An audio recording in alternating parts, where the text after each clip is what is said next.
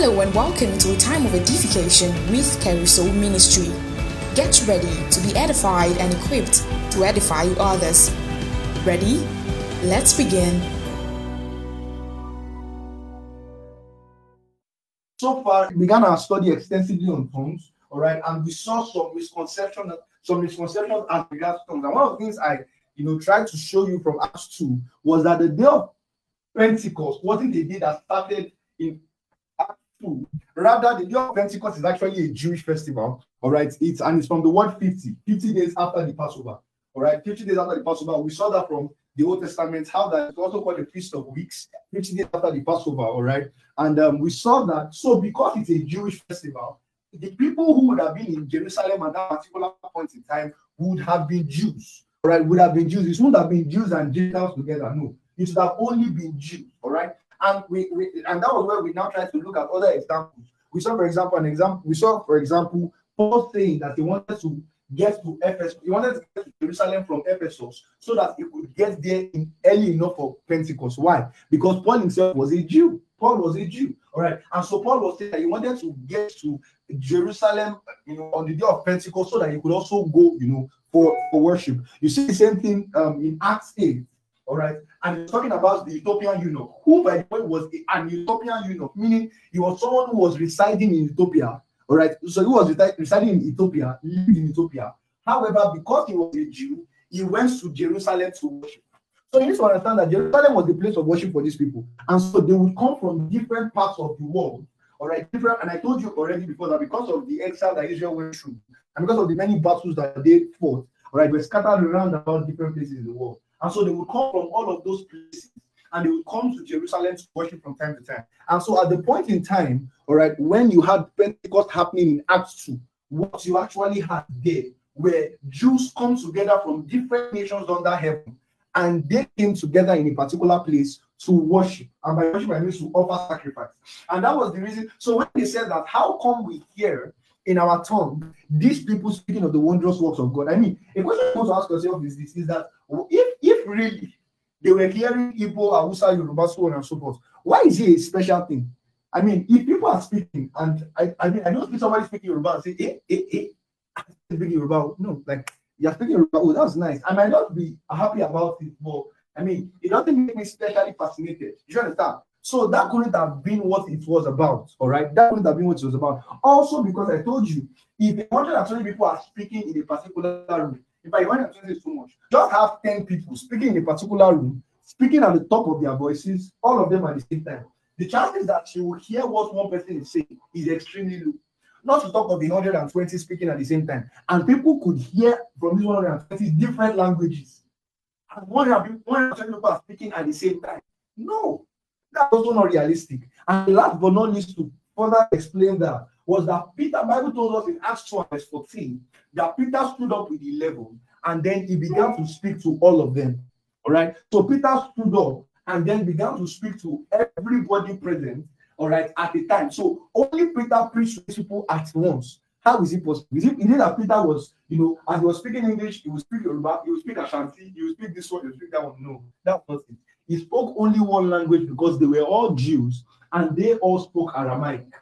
So these were not different people from different nations of different nationalities. No, these were people who were living in different places but were originally Jews. So they were all speaking in the Hebraic, or better still in Aramaic. So they all understood the same language. And also because we saw from First Corinthians 14 verse 2. Sorry I'm rushing this way, just because I've explained this in the previous um, in the previous teaching last week. I'm just trying to refresh our memories. All right. Also, because in First Corinthians 14 and verse 2, he says that he that speaketh in unknown tongue, all right, speaks not unto men, but unto God, for no man understands him. Howbeit in the spirit he speaks mystery. So he says, No man understands him. And I tried to explain to you guys before that the book of Acts is actually a book of narration, it's narrates event. It's just like the four gospel, all right, they are eyewitness accounts. But the book of Acts is not entirely an eyewitness account because Luke was not present in all of these um all of these occurrences. There are some of them that he pretty much heard it from the rest of the apostles, all right. But it's more of a narration telling you things that happened, all right. And so it is subject to the revelation of the epistles because the epistles are revelation. Paul said that himself, all right. He says, um, uh, and I, Paul, the prisoner of Christ for you Gentiles, if indeed you have heard of the Ephesians 3, from Ephesians 3, from verse 1 to 4, he said, if indeed you have of the dispensation of the grace of God which was given to you, word, all right, how that by revelation he made known unto me the mystery. He says, which I've written for in few words, whereby when you read, you may understand my knowledge in the mystery of Christ. All right. So Paul tells you that see, my writing is revelation, and it's a revelation of the Old Testament scriptures. Okay. So Paul tells you that the epistles are revelation knowledge. You know, um, Peter also, you know, in fact, referenced Paul's epistle, Second Peter chapter 3 and verse 15. All right, he says, account that the long suffering of God is salvation. Even also as our beloved brother Paul,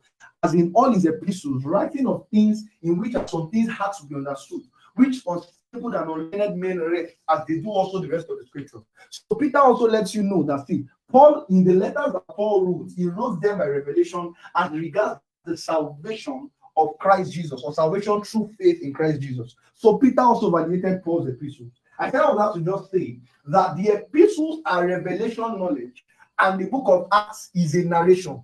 So the book of Acts is things you saw with your eyes, things you heard people hear, you heard people say, and you wrote it down. However, the epistles are revelation knowledge in by the Spirit. And you see, when it comes to the Christian faith, revelation knowledge always supersedes natural knowledge. Write that down. Revelation knowledge always supersedes natural. You see, God wants you to perceive Him spiritually and not for you to know Him physically. And that's the reason why, for a God that we are serving, we've never seen Him face to face. We've never seen Him face to face. The only way we know that He exists is in our hearts by a witness of our spirit. That's it. That's it. He doesn't want you to see him with your eyes. He doesn't want you to necessarily know that he exists because of the things you hear from him with your ears. No. How does he want you to know him? He wants you to perceive him by revelation knowledge. And that's the reason why, for example, when Jesus rose from the dead, all right, and then, you know, Thomas, you know, he, he appeared to the disciples, and then Thomas was not there. And then when Thomas came around, you know, Thomas said, Share wine meaning. How are you going to tell me that Jesus is raised from the dead? I saw him I saw them kill him. I saw them pierce him. Are you guys joking? Is there something wrong with you? Are you full with new wine? You know, or he said, you know what's going to happen? Unless I see the holes of his hand and I see holes in his leg and I see the place where was pierced in his side, I'm not going to believe it's Jesus. And then Jesus shows up on the scene once again, Thomas. I know what he says to him. He says, Well, I mean, you you wanted to see the holes in my hand and in my leg. Well, come and touch it now. Come and touch it now. Oh, yeah, touch it now. I'm happy now. So, you know, people need to understand when Jesus showed up to Thomas and then he told him to touch his side and to touch his hands and to touch his legs, Jesus wasn't trying to do something exciting to him. Rather, he was actually rebuking him and saying, Oh, so what you want is actually me to show you something. Yeah, come and touch now. Go, yeah, come and touch it. And that's the reason the moment Thomas touched it and he says, My Lord and my God, Jesus said something immediately. He said, He said, You believe. All right. Was it, am I even saying Thomas? Is it Thomas now? It's Thomas, sorry. And it says, You believe because you saw. It says, Blessed are they who not see, they believe. Blessed are they. Blessed are they. So, in other words, Jesus would rather have you know him by revelation knowledge. He would rather have you know him by revelation than you knowing him, you know, by you, your natural perception or your natural understanding. The same thing also happened in Acts 24. All right, Acts 24. What happened in Acts? Uh, sorry, Luke 24. Sorry, Luke 24. Luke 24, you know, Jesus was on his way, you know, to um Emmaus. He met two disciples, um, sorry, or, yeah, they were, they were their way to Emmaus, right? Met two disciples, and then he was speaking to, you know, the two of them, all right, and they were talking about the fact that, before you know, they were talking about him, the fact that, you know, Jesus had died, all right, and they were not so sure of his resurrection and so on and so forth. And you would think Jesus would just say, ah, Are you blind? Can't you just sit and be one? Just like something doing you, can't you see and be one? No, what did he do? Bible says, and he began from scriptures. All right, he says, you know, went through the, the, the Old Testament scriptures from Moses through all of the prophets, and he expounded to them concerning himself. Can you imagine? So Jesus is right there on the scene, the same Jesus who they are debating whether or not is alive. And rather, him to, rather for him to say, I'm here now, why are you talking like this? No. Rather, he explained about himself from scripture. Why? Because at the end of the day, he wanted them to know him by revelation, not by natural perception. Because you see, at the end of the day, in scriptural things, revelation weighs more than narration. Revelation weighs more than things you see in your eyes. And Paul, Peter also in fact spoke about this in Second Peter 1 verse 16. Second Peter 1 verse 16. You know, he says that see, we have the prophetic word confirmed. That's the truth. You know, he says, you know, we were with Christ Jesus when he received from God the excellent glory. We were with him in the mount. And by the mount, he was talking about the experience in the mount of transfiguration, where Jesus was transfigured, and then he saw, you know, he saw Moses, and then he saw Elijah, and then he wanted to, you know, make three tents for them. And then a, a voice came from heaven and says, This is my beloved son, in whom I'm well pleased, hear ye him. All right. And then Peter was saying, See, listen, we can tell you about this. He said, We've not followed Cornelius' divine tables. All right in telling you about the glory and the coming of our Lord Jesus because we were eyewitnesses of his majesty. In other words, we saw it with our own eyes, we saw it, we were there. He says, But we have the prophetic word confirmed, which will do well to pay heed, as unto a light that shines in a dark place until the day dawns and the day star rises in your heart. What is he trying to say? Listen, in as much as we saw Jesus with our own eyes, we saw the mount of transfiguration with our own eyes, we are not going to base our message on those things. Rather, we're going to show you the word. So even though at the end of the day we saw with our eyes Jesus being transfigured, when we teach you, we're not going to teach you from our experiences, we're going to show you from the word. That's what he was saying. And that's why it says that knowing this and no prophecy of the scriptures of any private interpretation. For holy men of God spoke as they were moved by the Holy Ghost. In other words, at the end of the day, the things they said by the Spirit of God matters more than the things we saw with our eyes. That's it. So you see, in spiritual things, and this is what you need to understand when it comes to spiritual things, listen to me. Listen, the inward witness is more real than your carnal knowledge. Oh, yeah. When it comes to spiritual leading, leading by the Spirit, that's one of the first things you must know. The things you perceive in your spirit are more real than the things you are seeing with your eyes. That's one of the first things you must do. When it comes to flowing in the power of God or flowing in the prophetic or flowing in the supernatural, you must learn to see the things that you sense from within as much more real than the things that you, that you have before you. You see, that is the only way you can cause a miracle to happen. You must be able to see a lame man before you, and within your spirit, you perceive him strongly as a man that is walking. And despite what you are seeing with your eyes, you hold on to that weakness of your spirit. That's how you know that you are growing really, you are actually growing in maturity. And that's the reason Peter was speaking. He says, Whom whom not seeing you love, and you rejoice with joy everlasting, full of glory. Meaning you are rejoicing about this Jesus. You've never seen him, you've never known him, You've never even heard his voice, but you are rejoicing. Not only are you rejoicing, you love him. You are willing to die for him. Now, that is a spiritually mature believer. That's how you know someone who is growing spiritually. Because for him, it's not just about the things he's seeing, it's not just about the things he's hearing, it's not just about the things that his hands can handle. It is more about things he can perceive by his spirit.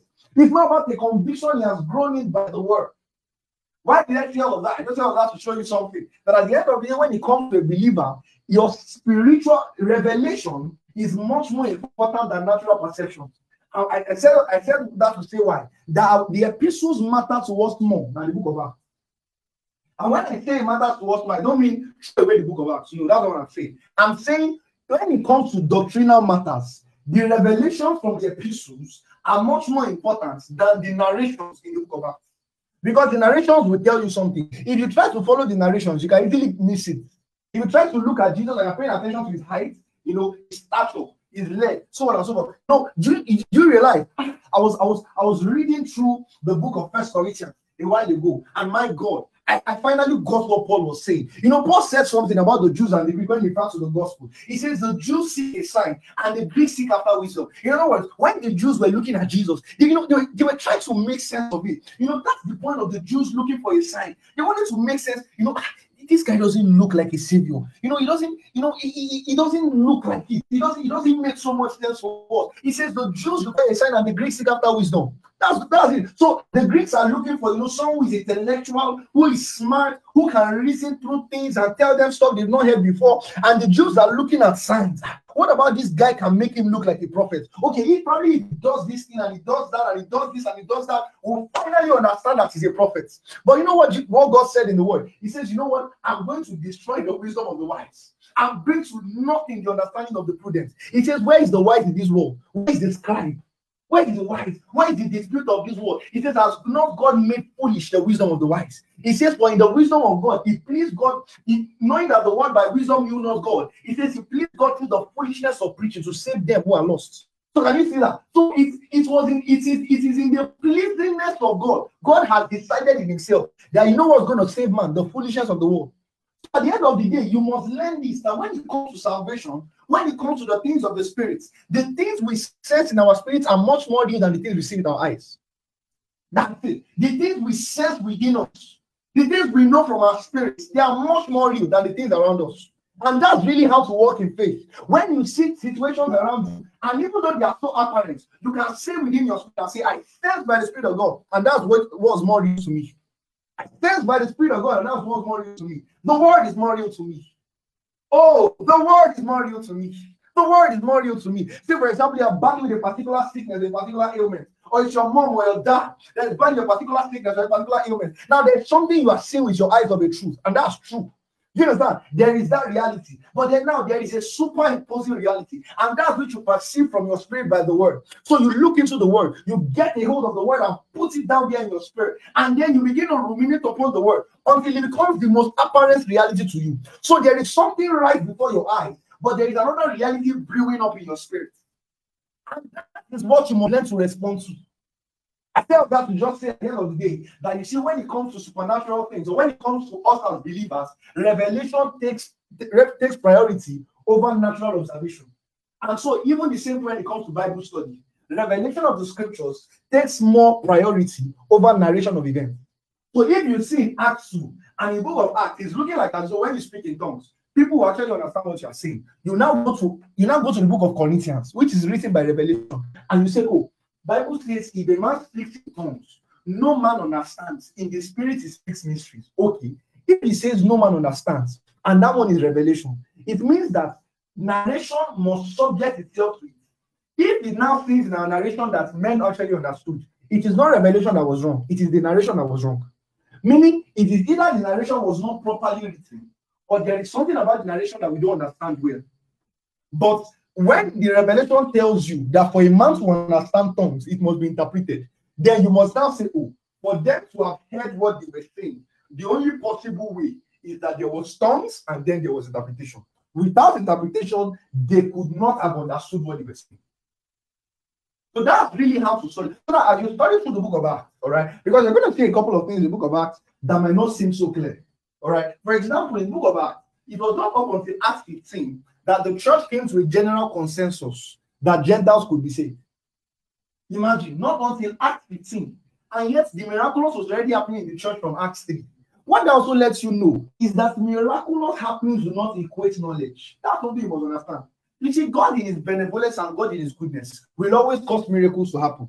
Listen, if it ever gets to the point when God really wants to speak to you, a donkey will open his mouth and talk. It does not mean the donkey has the anointing. Don't get it wrong. They are two different things. And this is something you need to understand as the minister of the gospel. The fact that you work in, in the miraculous is not an attestation to your obedience or you working in God's plan for your life.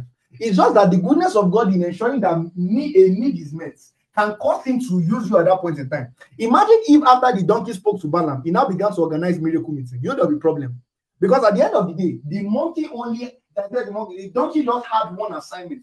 Talk to Balaam right now. And because there was no other person around to speak to Balaam, the donkey had to speak. Simple.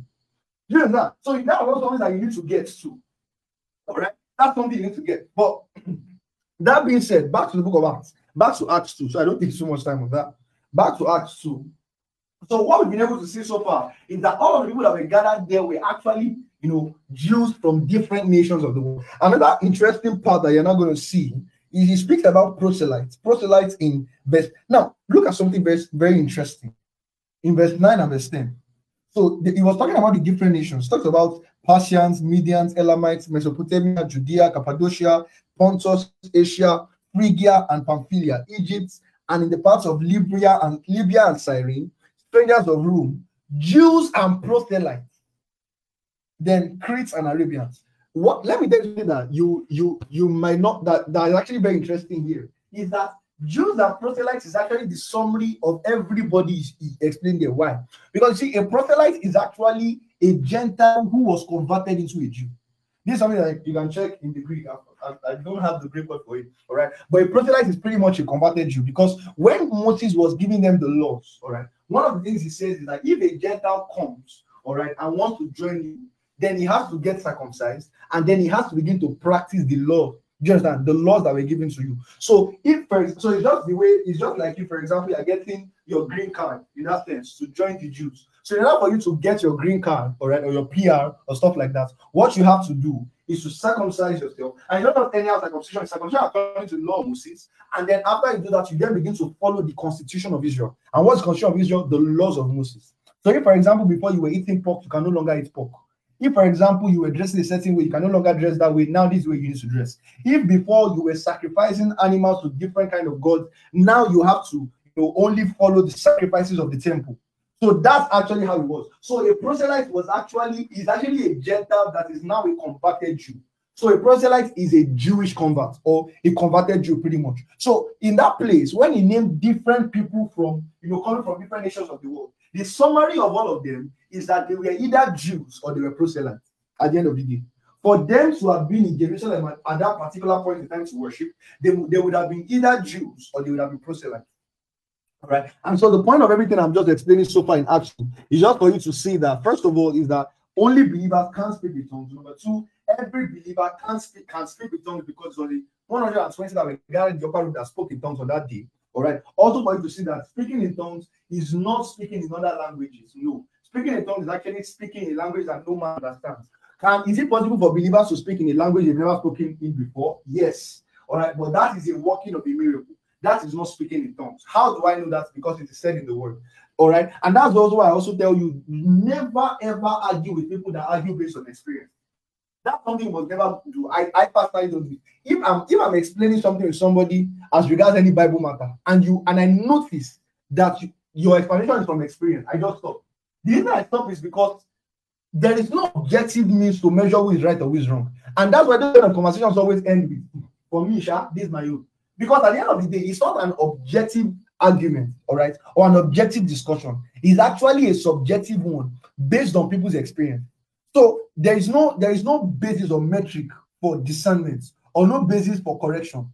Do you understand? Now, but if we both agree that you know what, we're only going to agree with what the word says, then at that point in time, we can look from the word and say, Oh, you are right, I'm wrong, or you are wrong, I'm wrong, or you are right. Both of us cannot be right. All right. So it's either one person is right or both of us are wrong. So, but the, because the scriptures is our objective guide, we can know what the answer is. But when you speak to people and you notice that they are doing so much of explaining from their experience, don't waste your time because they won't listen to you because they've decided that the experience is going to be their judge and experience is subjective.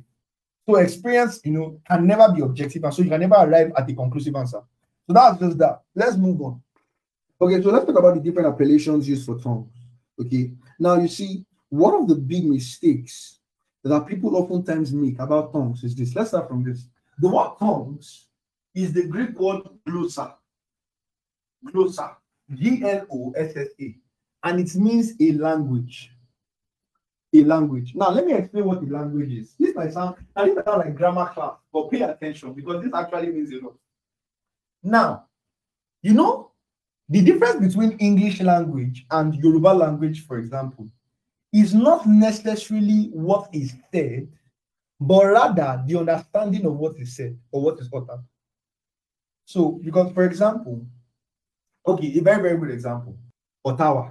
Now, if you say Ottawa to someone who is a Canadian, who of course is language is English, when you say Ottawa, of course, what comes to his mind? Ottawa is located in Canada, right? And so if you um tell someone a Canadian, for example, and say Ottawa, it just comes to their mind, Ottawa. It just it makes total sense to them, a capital in Canada. But if you tell my mom, or you tell my mom and say, my mom is Yoruba, for example, and if you tell her and say, okay, well, she might get it. If you tell some random Yoruba person or some random Yoruba woman and say, ah, Ottawa, she'll say, ah, Benny, Ottawa, okay. that because at the end of the day, Ottawa or Ottawa means something different to a Yoruba woman than to a Canadian or a Yoruba person than to a Canadian. At the end of the day, the difference between them, what separates the language, is not necessarily what is said. Because there are different times when different languages can have words that sound alike. I think that's what's called homonyms. They can sound alike, but the meaning is based on the language. The meaning is not based on the speech. What determines the meaning is the language, you know, is different languages. So one speech or one word can mean different things across different languages. And so that's the reason why I said a language is not what is spoken. A language rather is the understanding behind what is spoken. Or better still, language is the understanding that gives speech meaning. Now, I'm saying this now because it's going to make sense very, very soon. Now, that would mean that when we talk about tongues, Thought is not fundamentally what he said. Thought is the understanding behind it that makes what he said have meaning. Let's let's do a bit, a bit of a study to make sense. Go to Genesis 11 and verse 1. Genesis 11. Genesis 11 and verse 1. This is probably going to be one of the most um, extensive and elaboratory study on tongues that you've ever heard before. I can say that very convincingly. All right. Genesis 11, we're going to start from verse 1 to verse 7. Now pay attention. From verse 1, it says, And the whole earth was of one language and of one speech. One la- so one language. So you need to understand they were of one language, and because they were of one language, they were of one speech. Because as we said before, it is actually language that gives meaning to speech. So they were one language, meaning they all had the same understanding. And because they all had the same understanding, their speech was uniform. Now that makes sense. But let's continue. And it came to pass as they journeyed from the east that they found a plain in the land of Shinar, and they dwelt there. And they said to another, Go, go through, let us make brick and burn them thoroughly. And they had brick, stone, and slime.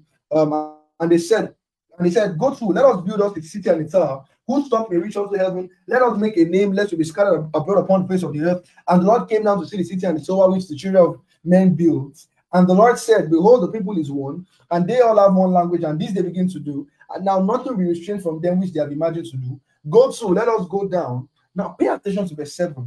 And let let us go down there, and there confound their language, that they may not understand one another's speech. So can you see that what God had to do? Now, first of all, let me say that this particular place, a lot of times people don't really understand the context of Genesis 11 so they, you know, they, they a lot of times people try to in this place, um, what's the word now? They try to um justify God.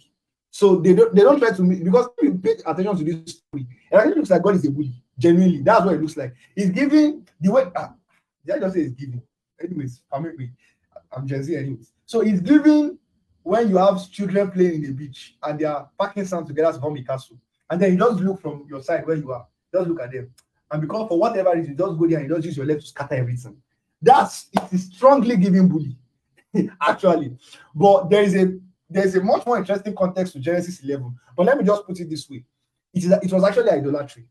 But that's by the way. Hopefully, one of these days, I think I'm going to teach on um, explaining God's nature in KBC 20, 2024. I think I think that's my plan to teach. I think yeah, I think explaining God's nature is probably KBC 2024 or Kerusoka Meeting 2023.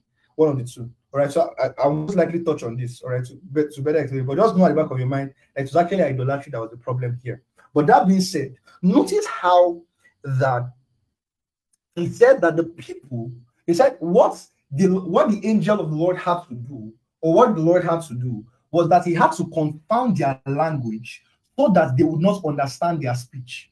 So it's so the, it's not that God, you know, because when we used to think this place was was that the people don't want to talk, then all of a sudden something just happened to them as they are talking and just be saying something else. So maybe for example, the person wanted to say, bring me stone. Then the person just say, as many as talk, instead of to say English, you just say Ashanti or something like that. Or you just say German or Russian. No, that's not it. Rather, chances are they would have said the same thing they were saying. But now, because the languages in their mind had been changed, the meaning that person would have would be a different meaning. So it was not the speech, nothing was done to the speech. All that was needed to do was to confound their language. The moment the language is confounded, what would have made sense to the person normally no longer makes sense to the person. So now it now means something else to the person. So somebody who would have heard Ottawa before and would have thought Canada, now he hears Ottawa and is thinking of enemies are plenty. So the speech, so God did not take a hold of their head and just scatter the such that now they are saying different things. No, not necessarily. All that had to happen was that their implication of those words or their understanding of those words just had to change. The moment the understanding of those words changed, even if they were saying the same thing they had always been saying before, now it had a different meaning to different people. So that was actually what happened. So the and that's the reason why he clearly differentiates it. He says they were one language and one speech at the end of the day, the language was confounded, and because the language was confounded, they could no longer understand their speech. So the speech is the resultant effect of the language. So the moment the language becomes confounded, the speech then becomes a problem because the speech will no longer make sense to those whose language has been changed. Now, I said all that to just say, so the tongues now, tongues is not speech, it is language. Don't forget, it's the word glossa. It means language, literally. Tongues means language. So, in other words, tongues is not what is said. Tongues is not ba ba ba ba ba. Just that. Say that's how you speak in tongues, for example. Tongues is not that. It's actually the source from which that from which that speaking comes from. Just as, for example, uh, let me see. I, I am a boy. I am a boy in itself is not a language, it is a speech. It is because of your understanding of a language or because of the language English or English language that you already know that can make you make sense of that sentence, I am a boy. So the speech is on its own, the language gives the speech meaning. So when it comes to tongues as well, it is not as though that ba ba ba ba ba makes any sense. No, no, not at all. It could mean something else in another language, in fact. But what makes it tongues is that it emanates from the spirit. So, so pay attention to this now. The source, really, which is the language, permit me to put it that way, is the spirit. The speech only makes sense because it comes from the spirit. This is the difference between speaking rubbish and speaking in tongues. This is the reason the unbeliever will say the same thing you are saying, and it is jargons and rubbish. Why? Because he does not have the source, which is the basis of the language, which is the spirit. So even if he says the exact same speech, don't forget what we said about Ottawa in Canada, in Canada Yoruba. Even if he says the exact same speech, it will mean something else to him than it will mean to you. To him, it can be rubbish, but to you, because you have the stuff, the language, the spirit, it will mean something else to you. Sure, you know, at the end of the day, when a child is born, it is not as though, um, how would I say it? Any child that is born is actually born into a language. It is not the day when the child begins to speak that the language started. The child only becomes aware of that language and then he begins to speak. You know, at a particular point in time when the child is growing, he's already even having speech. When he's still young, you see all manner of things and stuff like that that don't make any sense. Then as he begins to grow older, and what makes his speech actually make sense is that he begins to get a mastery of the language. And because he gets a mastery of the language, he now uses his speech in a particular direction to communicate information.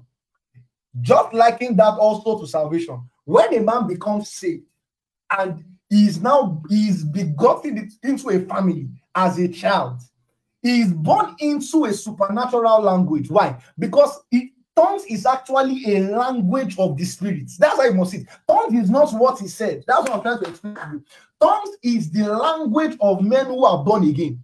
In our family, in our nation, in this family of men who are begotten from the dead, salvation, the church of the living God, we actually have a language, and that language is tongues.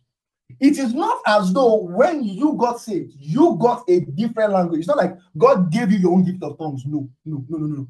When you got saved, you came into a language because it is a language of our nation, the language of the nation of or the tribe of those who are saved, those who are begotten from the dead, those who have the Holy Ghost. We are a nation, and our language is tongues. So when you come in, you came into that language. As you then begin to grow, or better still, you begin to get conscious and then you begin to speak. You now begin to make speech. And what makes that speech make sense is the language wherein you were born into, which is what? The spirit. So even though your speech on a normal day in another language means rubbish, because you are born from us, or you are born from our nation, which is a nation with a language of the spirits, which is tongues that language gives that rubbish, which is with that speech, which is rubbish, it then gives it a meaning. And that meaning can only emanate from the spirit. I said all of that to just give you an idea about tongues. So, tongues, therefore, and this is what will now begin to clear some things. If tongues is not what you say, as ba, ba, ba, ba, and so on and so forth, it means that you you it means that new tongues cannot be you speaking a new kind of tongues or speaking a new kind of way. Say, for example, you're saying ba ba ba, then all of a sudden you begin, your tongues begin to sound a different way. God did not give you new tongues because don't forget, tongues is not what He said, it is a language. It is a language. If you find a British, an American speaking English, it's going to sound differently. It's not like there is a different English language. At the end of the day, what still gives its meaning is the language English. But then they can sound differently because of their accents, because of you know where they grew up and so on and so forth. But at the end of the day, it is still one English language that gives meaning to what they say. So at the end of the day, if tongues is not what is said, but tongues is a language, tongues is not the speech, it would mean that even if people sound differently in their tongues, it is not different kinds of tongues. No, it is actually all different speeches, but the same tongue. Why? Because it's the same language. And when I say the same, I don't mean it is the same meaning of all of them. No, that's what I'm saying. I'm just saying it is the same language that all of those different speeches emanate from. So, what will give those speeches meaning? It is what? It is the same tongue. So, when people get the idea of when people hear of new tongues, we're going to talk about that. I really hope, I really thought we are going to be able to talk about that this week. But when you talk about new tongues, therefore, it cannot really be referring to I was sounding a particular way when I was praying. Then I now entered a new realm. I now began to sound a particular way. God gave me new tongues. No, that's not possible. Because tongues is not what you say. Tongues is not how you sound. Tongues is a, is what is the spiritual language of them who are saved. That's simply what it is. Tongues is language, not speech. That is the reason why if you were sounding a particular way before and now you begin to sound a particular way, it's not because your tongues change. Tongues cannot change because tongues is not what is said. Tongues is what the source from which what is said emanates from. So, if you talk about new tongues, diverse kinds of tongues, we're going to talk about all of these things new tongues, other tongues, diverse kinds of tongues. Um, I think there's another one besides diverse kinds of tongues. I think there's a, there's a fourth one uh, unknown tongues. All of these things let me just let me just I'm gonna the ones that I cannot I don't have to do a study on. I'm just gonna tell you what they are. Unknown tongues, for example. Have you seen that tongues is a language? Unknown. First of all, if you pay attention, unknown tongues is the first for thing. You always notice that unknown is always in italics, meaning it was not there initially. The uh, in translators put it there for you to aid your understanding, and it makes total sense. Because don't forget, it already tells you when you speak in a tongue, no man understands. In the spirit, is you, you speak mysteries. So why is it unknown? It is simply an unknown language. So anywhere you see tongues, eh, just use language in your head because the word tongues is actually glossa language. Speaking in tongues is glossolalia. Gloss, glossa to um, glossa language, lalia from laleo to speak. So glossolalia is just a, um, a composition of two words, laleo and glossa, speaking and tongues. Simple. That's simply what it is. So speaking in tongues is actually speaking in a language. It is not speaking, it's not speaking rubbish. It's not speaking something. It's actually speaking a particular language. So speaking in tongues is not what you say, it is an ability. Uh-huh. So speaking in tongues is not what comes out of your mouth. Speaking in tongues is actually what happens within you because you have the spirit. What you utter is what comes out because you have the ability of speaking in tongues. So it is not what you say that is tongues. Rather, the speaking in tongues is the ability to you receive because you have saved. That supernatural ability to begin to speak by the Spirit, that utterance is what is within you. That's speaking in tongues. What you say is now a function of the fact that you have the ability to speak in tongues. All right. So when you see unknown tongues, it just means an unknown language. Simple. It doesn't mean things that are said that people cannot understand. Mm-mm. Even though it will lead to that, unknown tongues primarily refer to unknown language um new tongues simple a new language. The word new there the word kainos. It means something that has never existed before. It's the same word that was used for new creature in 2 Corinthians 5 and verse 17 new kainos. New and has never existed before. New tongues a new language simple. So new tongues is not new speech. It's not new syllables no. It is a new language. And that is the language you received in salvation. You received a language that has never existed before do you understand? So, and notice that when he spoke about these new tongues, it was actually Jesus that spoke about it. Because before this time, nobody had ever spoken in tongues before. So Jesus says, These signs will follow them that believe. In my name, they will cast out devils, they will speak with new tongues. Meaning they will speak in a language that has never existed before. That's the reason today you cannot really call it new tongues because there are already believers who are speaking in it. It is only new to the one who is an unbeliever. But in the real sense of it, it already exists because we are saved. But Jesus calls it new tongues because before this time, nobody has ever spoken in this before. So it is a new language that has never existed before. So new tongues, unknown tongues, unknown as per is a language that you normally, from the natural perspective, does not make any sense to man. So that's why it is unknown, but it is an unknown language, not an unknown utterance, an unknown language that now leads you to speak an utterance. Same with new tongues. It is a new language, all right? So it is not what you say. So whether you are saying baba ba, and then you began to say that, that or whatever you are saying, yeah, all of those things are still within new tongues. So even from the first time you say something, it is a new tongue, as per it is a new language. The utterance can vary as per the kind of things uttered can vary, and it can vary due to different things. Some people, if you notice, people who sound nice when they talk, people who are coherent when they talk normally, there's a way their tongue is going to sound. It's just because of the way, like it's just because of the way their tongues are. It's just like it's just because of the way they talk normally. It's going to influence the way they talk in tongues. It, it's just way it is. Someone who has a very nice way around words, who moves easily between words, they're going to be able to talk in tongues. And also, it's also a function of when you speak in tongues for a long while. I've been praying in tongues now for as, as long as I. I think the first time I spoke in tongues was when I was 13 years old. So I've been doing it for quite a while. So naturally, there is a fluency I'm going to have to it that somebody who started praying in tongues six months ago might not have. And that's just what it is. It doesn't mean that just that, that it is not, it is more powerful or anything. No, those things are natural things. It's just the same way when you talk about laying hands, all right. The um, how am I, how am I going to explain this thing?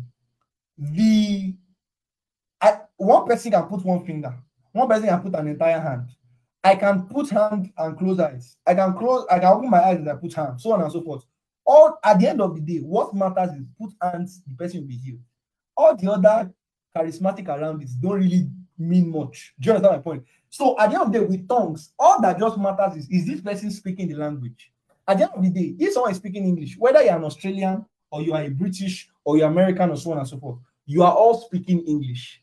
Simple. So at the end of the day, the language is still one. How it sounds may differ. The language is still one. So when you find believers speaking in tongues different, different people are sounding different way. Now, naturally, you're going to hear some point you say, ah, now tongues be this or stuff like that. At the end of the day, all of them are still speaking one language, tongues. But their utterances, as per the things that, that come out of their mouth, might sound differently from one person to another based on different reasons. Thank you for listening. We're sure that it was an amazing time. For questions and inquiries, reach out to us on carousel.mini at gmail.com. We call you blessed.